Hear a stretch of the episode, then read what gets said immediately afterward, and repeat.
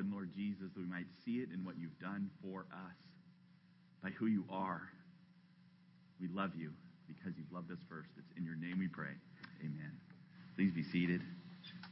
Thanks, team.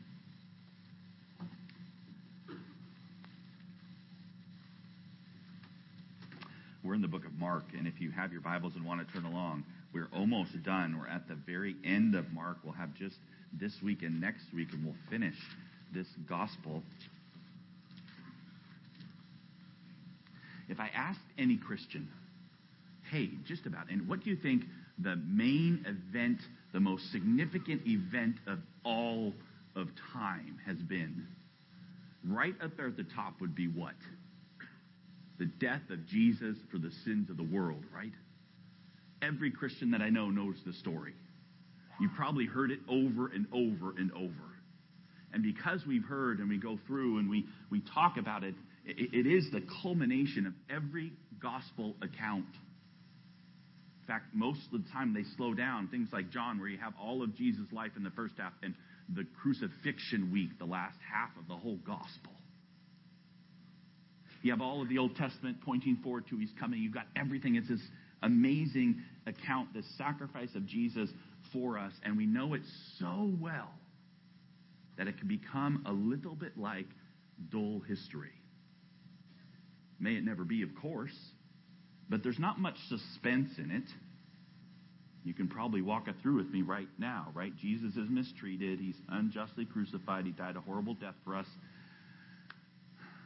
Praise Jesus. Let's go home. Got it, right? I got it. I get it. That's what it's about. And, and we need to, I think today we're going to stop. This is, this is a central event for, for God's plan forever. We read it in Acts chapter 4. This all happened by the plan and preparation of God. The things that we're going to look at this morning. My favorite stories have a hero. I don't know about yours. I, I love it. I love, and the thing I like about, about stories, about things that capture my attention, is usually there's something called dramatic irony. I don't know if you know dramatic irony. It means you know something that other people in the story don't know. So, like the Count of Monte Cristo, I love that story. Alexander, do you know the guy gets unjustly sent to, to this island prison and he breaks out and he gets super rich and then he comes back and nobody knows who he is? He's the Count of Monte Cristo, but really he's the kid they sent away. So delicious, so cool gets his revenge. Or, or Snow White, you know, maybe more like in the Disney years. Snow White, and she's sitting there, and this sweet little old lady comes up to give her an apple. You know it's the evil queen. Don't do it, Snow White. Don't eat the apple. You know, right? She doesn't know. And I've done that before with you, and you should do it sometime, is put yourself in the shoes of every character who's going through. These are real people. It's not a story. It's reality that you know something they don't know. Jesus Christ is the King of Kings. As they begin, Pilate and the crowd and Judas to do all these things, it's remarkable. But we've done it before, and you can find it on our website. We did it when we did Matthew.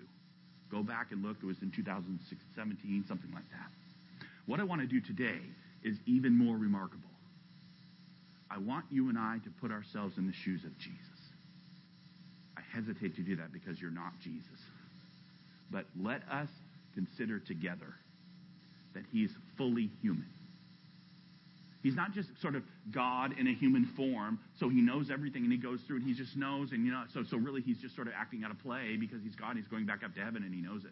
I want you to think this is the human being who prayed tears of blood about what was coming. How did he know what was coming? I think he knew his Bible.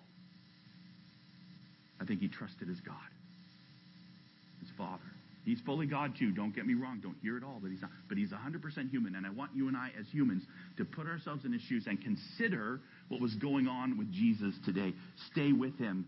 Stay looking at this through the eyes of Jesus. Jesus who is God but who is man. And he knows what's going on.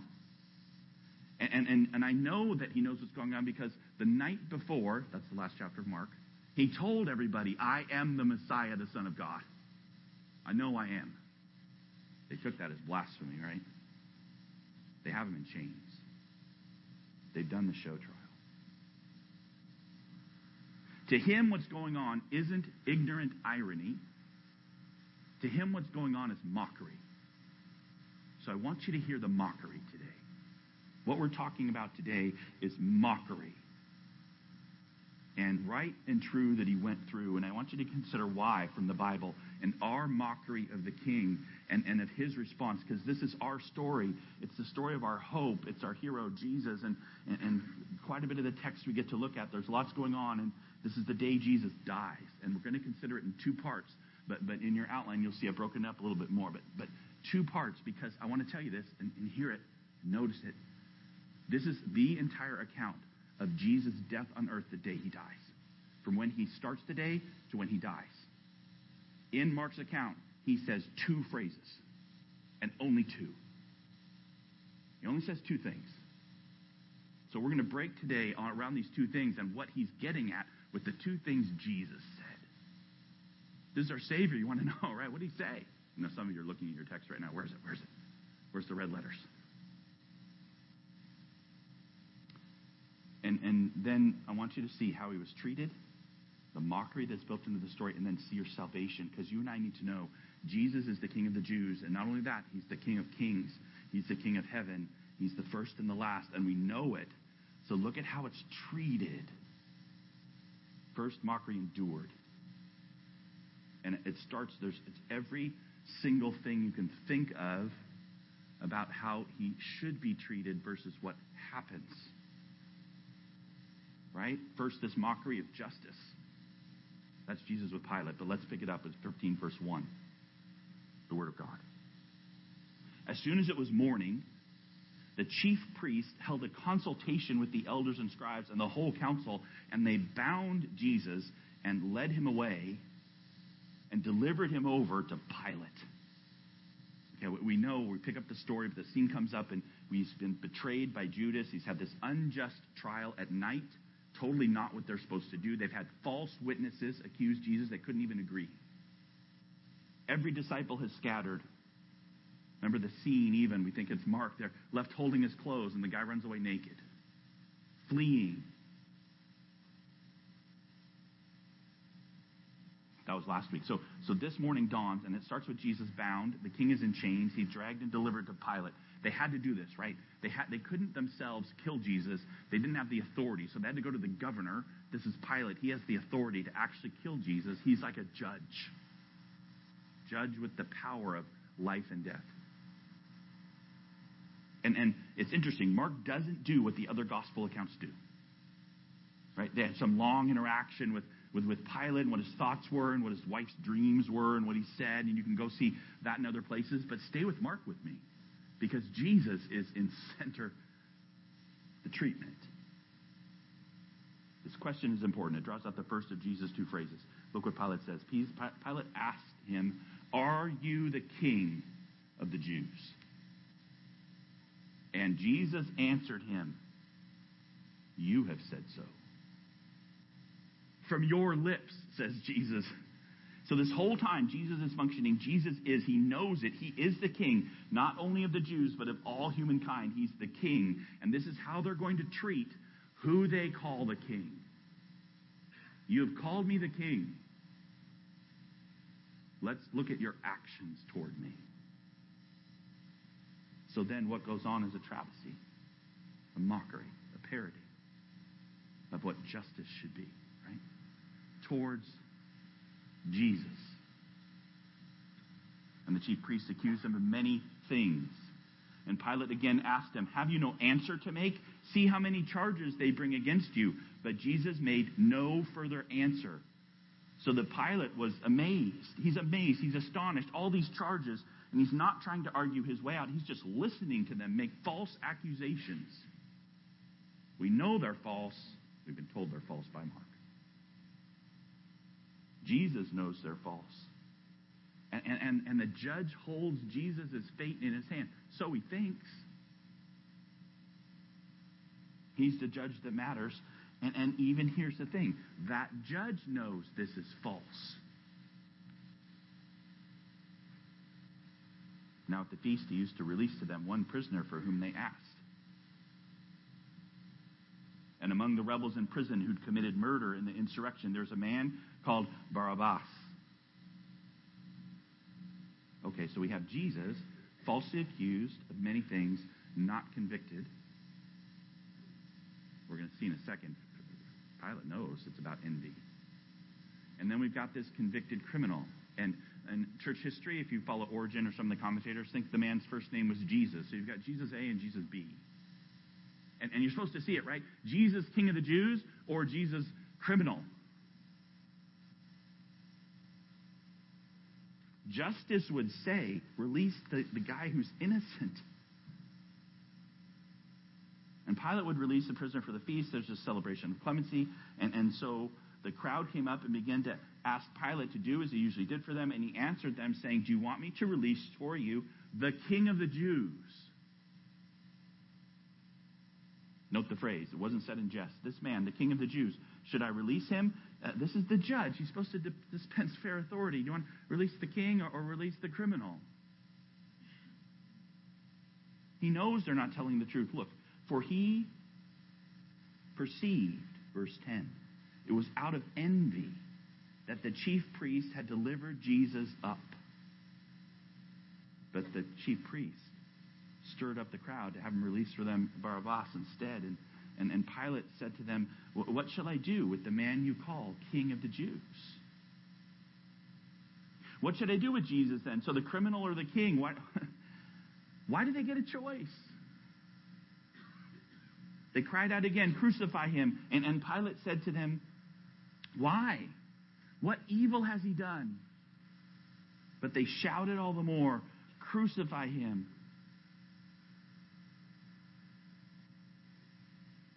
It, it's again we're staying not with what Pilate's thinking, or what the crowd's thinking, or we're trying to say Jesus, and so we're standing with Jesus as he listens to the crowd, as he listens to the judge, as he hear and the judge knows he's the, the king. There's nothing wrong about him, and all of them shouting, "Crucify him!" I drop it and go but he doesn't say a single word. So Pilate, wishing to satisfy the crowd, released for them Barabbas, and having scourged Jesus, he delivered him to be crucified. So this is a mockery of justice, right? Before the authority, and the authority just listens to the mob, and the king receives the mockery of justice, a nod to whatever the crowd wants, not whether the charges are true, not whether he's done a, a single thing wrong, and he hasn't. He's cured the sick, and he's raised the dead, and he's the king. And what should we do? Pilate asks. Jesus watching. Crucify him. There's a mockery, right? The judge's ver- verdict is not guilty, and Jesus is given over to be crucified. And he doesn't answer to us, this Jesus. He isn't rescued by us, he's mocked no justice. This is the event of the world.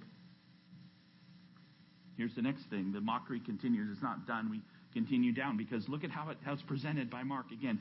And, and the soldiers led him away inside the palace, that is the governor's headquarters, and they called together the whole battalion. So now it's, it's people don't think about this much. All the soldiers come and gather, like, like gather before Jesus. So there's Jesus and he's bound there, and, and, and there's the battalion. And, and, and Jesus is there, and he's ripped up now because they've scourged him. And Mark doesn't focus on, he doesn't focus on the terrible back that's rent and all the whipping and all the things that they would. He, he focuses, okay, now the king comes before the army.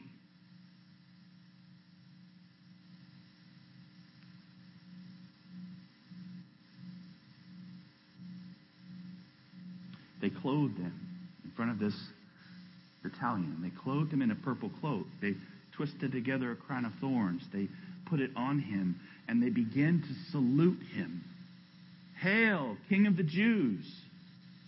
They were striking his head with a reed and spitting on him and kneeling down in homage to him. What? A mockery of honor, right? It's okay to see exactly that is what you're meant to see by Mark. The king stands and, and, and, and the soldiers there to honor their king and to bow down before him. And they do it. They bow down in homage to Jesus. It's all fake. Fake. They crown of thorns and, and, and robe around his torn back. Oh, King of the Jews. Horror.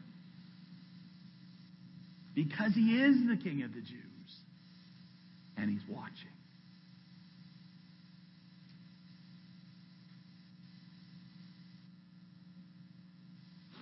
He's a human being.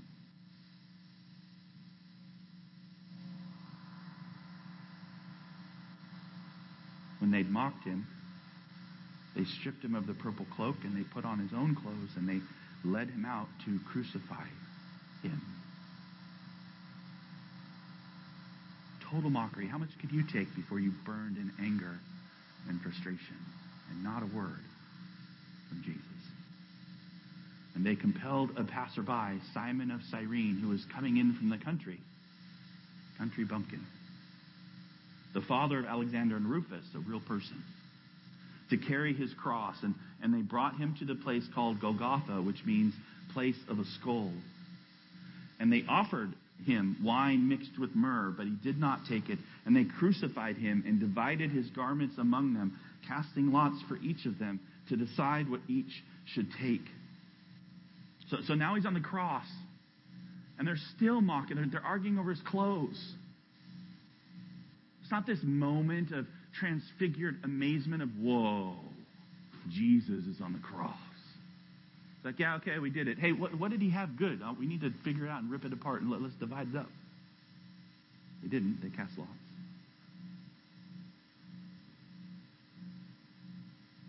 Nails through his hands and feet, agony to breathe. Mark doesn't dwell on it. Jesus is silent. He's receiving the mockery in silence and, and kill him and be done with it, right? But it's not done.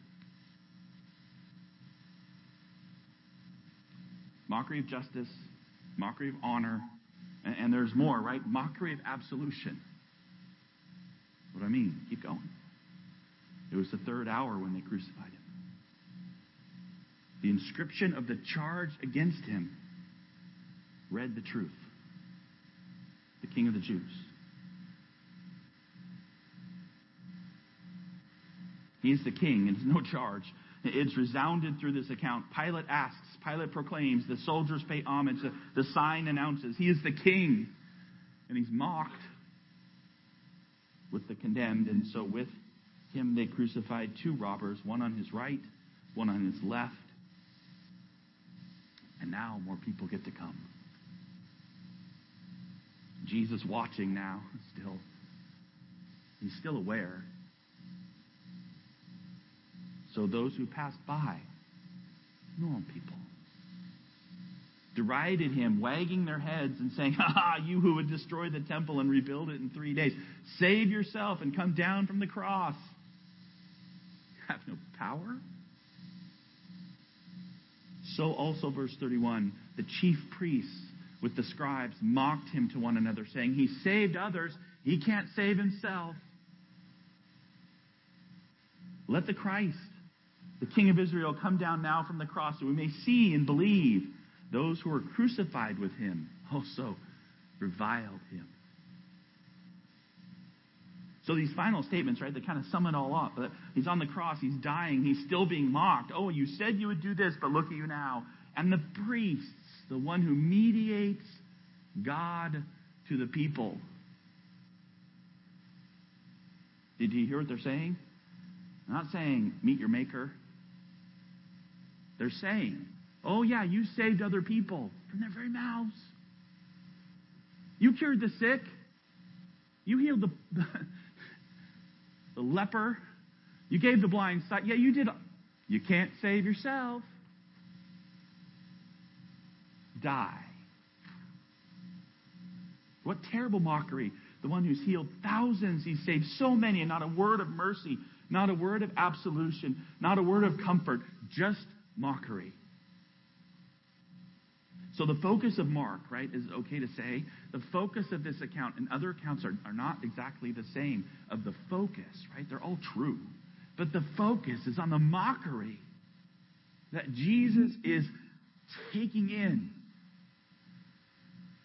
It's not on the, the brutality per se, it's not on the blood per se, it's on Jesus knowing he's being mocked. All the way through, brutally, totally, unjustly, frustratingly, we know it because we know with him that he's innocent and kind and loving and saving, and he's the king. So you say that I'm the king of the Jews. This is how you treat me. And yet you killed me. I just think that you should know. I mean, you should hear it, right? Jesus is really long suffering, and this is where we kind of flip the switch. Yeah, yeah, he did it, so I know he is, and, and he's kind of God, so he's got he's got this handled, no problem. No, wait. There's something amazing going on here that's deep. It's with the second thing he first thing he says we understand because he's setting up and getting so so you say I'm the king, so let's see how you treat the king. And, and now Jesus has seen and watched how they treat the king. We all know it's not news to you that they did this. This might be how Jesus endures it. What does victory look like for us in Christ as Jesus goes and he buys our freedom and he buys our lives and he, he does it. What does it look like? Look. And when the sixth hour had come, verse 33, there was darkness over the whole land until the ninth hour, these three hours of darkness. And in the ninth hour, Jesus cried out with a loud voice, Eloi, Eloi, lema sabachthani, which means, My God, my God, why have you forsaken me? Okay, darkness over the earth, three hours, suffering, pain. Jesus Christ, mocked repeatedly and thoroughly, and then suffers. And then this statement, this very specific cry. This is the only cry Mark gives of what Jesus says. He, he says, This is what Jesus said. He said this, and then he translates it in case you don't get it.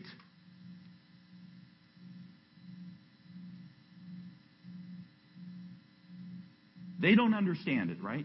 Uh, uh, right? The, the 35. Then some of the bystanders hearing it, they said, Behold, he's calling Elijah. Did he say Elijah or Eloi?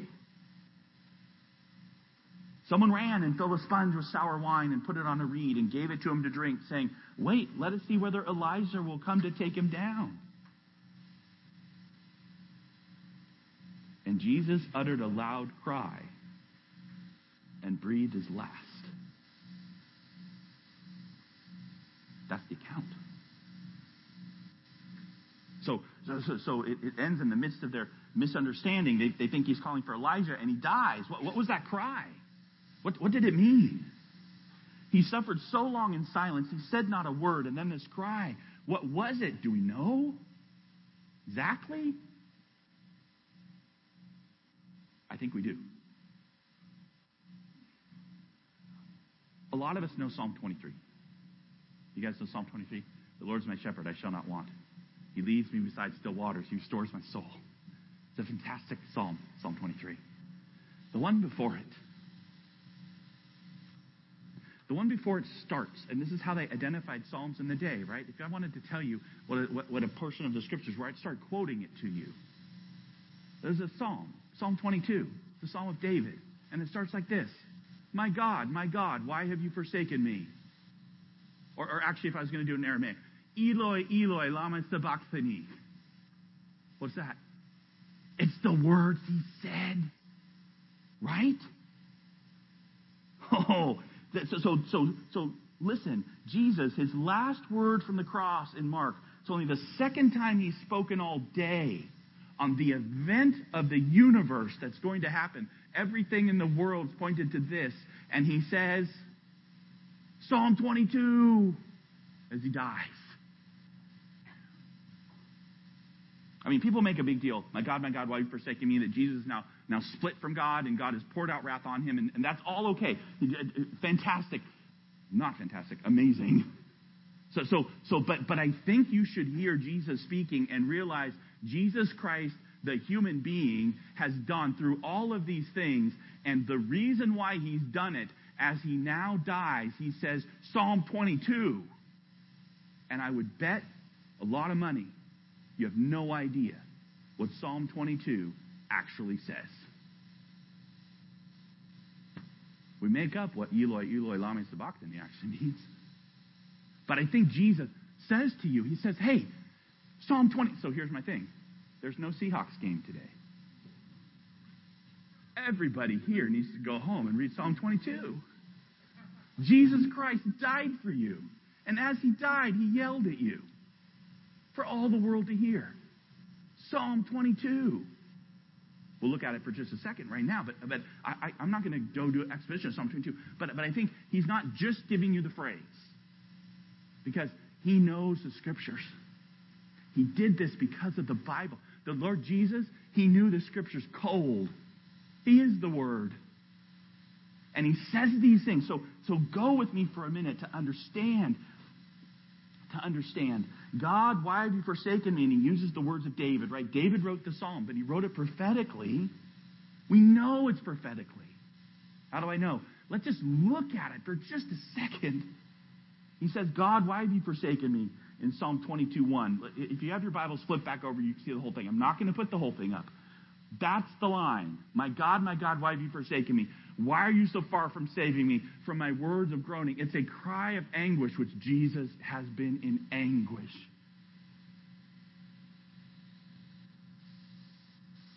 So David's saying, God, we've forsaken me because I hear no answer. So we think Jesus is experiencing some sadness from God, but I think he's pointing to the whole psalm. He says, God, Father, you are holy and enthroned. You are the rescue and deliverer. But, but then he says, he, he says uh, in verse 6, but I am a worm and not a man, scorned by mankind and despised by the people. All who see me mock me. They make mouths at me. They wag their heads. He trusted in the Lord. Let him deliver him. Let him rescue him, for he delights. Whoa. Jesus treasuring scripture in his heart and says, This, I see it, I see it. I'm letting you know this is happening now. This is the event. I know the game. I know what's happening. It is this. All who see me mock me. He trusts in the Lord. Let him deliver him. Yeah. Yeah. Who's going to deliver Jesus? It's not a statement of, oh, no, I'm not going to get delivered. It's who's going to deliver Jesus. God raises Jesus from the dead. He is God. Death couldn't hold him. Exactly this. And then, and then I trust you, Lord. I, I, I trust in your plan. No one else helps. And he says stuff like this I'm, I'm poured out like water, verse 14. All my bones are out of joint. My heart is like wax. It is melted within my breast. My strength is dried up like a potsherd. My, my tongue sticks to my jaws. You lay me in the dust of death. That is what is happening, Jesus. This is my heart. This is going on. I'm telling you, I'm yelling. I can't hardly breathe. I can't say a word except to cry out to you. The first line of the psalm go look at what Jesus is thinking, at what he's experiencing. It's there. It's totally there. Dogs encompass me, he says. That's who these people are. They're dogs. They've pierced my hands and my feet. In fact, it does it Dogs encompass me, accompany evildoers encircles me. They have pierced my hands and my feet. I can count on my bones. This is the crucifixion. They divide my garments among them. For my clothing they cast off. This is the crucifixion. This was written hundreds of years before Jesus came. And Jesus, who knows the scripture, says, I got it. I'm standing on the promises of God. This whole account with Jesus Christ the human has stood through and not said a word has been. How could he do it? He did it because of the promise of God. Why? He sees it in this text, the Word. They did this exactly. But you, O oh Lord, do not be far off. You, my help, come quickly. Deliver my soul from the sword. He goes, he goes through this, right? I just want you to go to the end now. I want you to go to the end. Because as Jesus cries this out, I believe that he's saying the whole thing, which means it's not just the beginning and it's not just the experience which he experienced, it's the end which he trusts. What does he say? To you and me on the cross. All the ends of the earth shall remember and turn to the Lord. All the families of the nations shall worship before you. For kingship belongs to the Lord. He rules over the nation. You guys said it, Jesus would say to them. You said I was the king, and let me tell you, kingship belongs to who? The Lord. You can't take it away from him. He rules over the nations.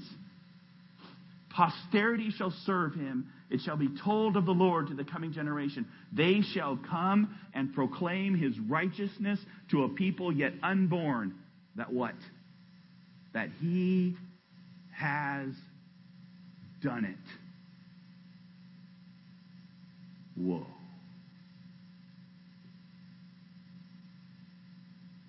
Can I summarize? Paul 22, Psalm 22. Jesus yells, and it, it, it's not a cry of defeat alone. It is a cry of anguish for sure. But it is also a cry of victory.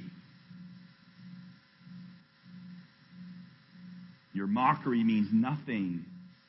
This has been planned all along. It's yelled for whoever will hear. God is a God of rescue, and I will rise. You ask, why doesn't Mark record, it is finished? My favorite word that Jesus says from the cross. Because he did say it. It's done, and he has done it. All the ends of the earth shall remember and turn to the Lord. Who are you? You are further away than they thought the ends of the earth were at the time that this happened. We're a glimmer in God's eye. And here we are this morning. What did we do? We sang, How Great Thou Art. We sing of the glory of Jesus. And, and, and this is true. And Jesus on the cross said, This is coming. And it's here. The ends of the earth say, Jesus is Lord. Oh.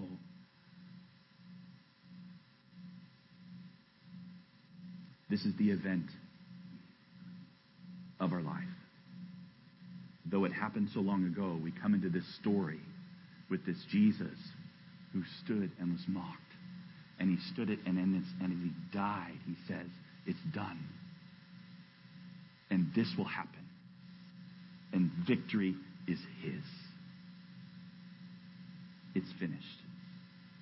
I want you to see just one more thing that happens as it closes, and it's important to figure out as you go through, because he says in verse 38, as he says this and as he dies, the curtain of the temple was torn in two. Other gospel accounts record more stuff, but he just wants you to know this, Mark does. The temple was torn in two. The holy God that cannot be approached, that must be kept apart, is now available, is unleashed. The holiness of God is, is, is cast out among people who deserve it not because of what Jesus Christ has done. You and I no longer profane, but by trusting Jesus, now holy. This, this is super important. The centurion facing him saw that, that, that he breathed his last. He said, Truly, this man was the Son of God. Amen. He was and he is. And just to finish the scene as it comes down, there's, there's seemingly unimportant people that this is what they witness and will testify to. These women in the society, not important. They're women looking on from a distance, among whom are Mary Magdalene and Mary, the mother of James, and the younger of Joseph and Salome. When, when he was in Galilee, they followed him and ministered to him. And there were also many other women who came up with him to Jerusalem. A funny way to end. The scene comes down. Yeah, see the littles and the nobodies, the people who aren't valued, the people who are, are, are not exalted in the society, those people see this amazing thing. They're part of the story. They testify to the victory. The main event happened this morning. In our text. Mockery given and received and borne through by the Word of God, treasured by Christ, not by us. And then he declares victory. He's been holding on to Psalm 22. And so today, as we think about Jesus, and you know the story so well, I, I beg of you, take a few minutes later today, tomorrow, this week, go through Psalm 22. Think about your Savior. Think about what he knew when he was a, a boy studying the Scriptures. As he starts to understand the Scriptures to say, it's talking about me. As he understands and we understand, he's not just man, but he's God. And he has done it all for you and me. By his receiving this mockery, not by my receiving it, I gave it. You are forgiven. This is our hope. This is our life. Would you bow with me in prayer? Father, thank you for this account again that we get to look at.